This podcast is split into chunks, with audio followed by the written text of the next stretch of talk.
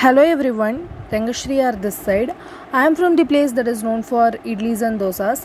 Today in this uh, podcast event, I will give a speech on the topic of compressing climate at competitive exam.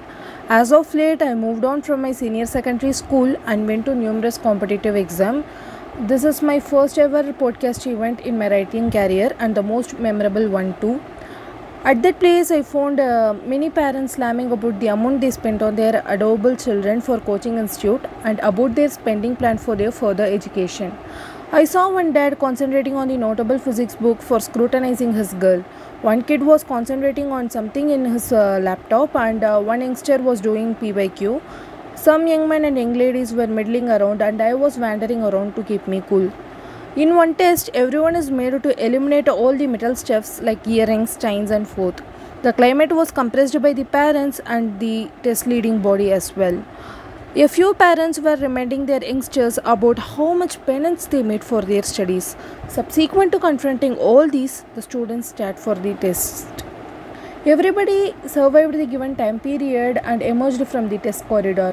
In one of the competitive exam, guardians were upholding, inviting the future of India. Guardians uh, were holding up with assumptions in their eyes. A few eyes lit up and a few eyes shrinked.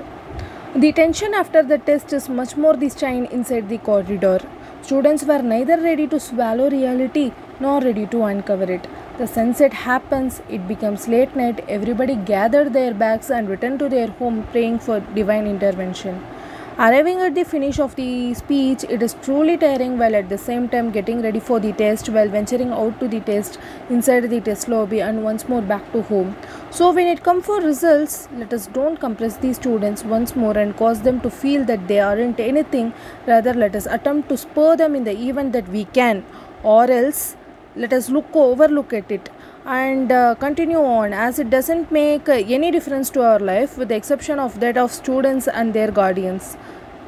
Thank you everybody for your time hearing my discourse calmly and uh, god favor you and a goodbye very goodbye till next podcast event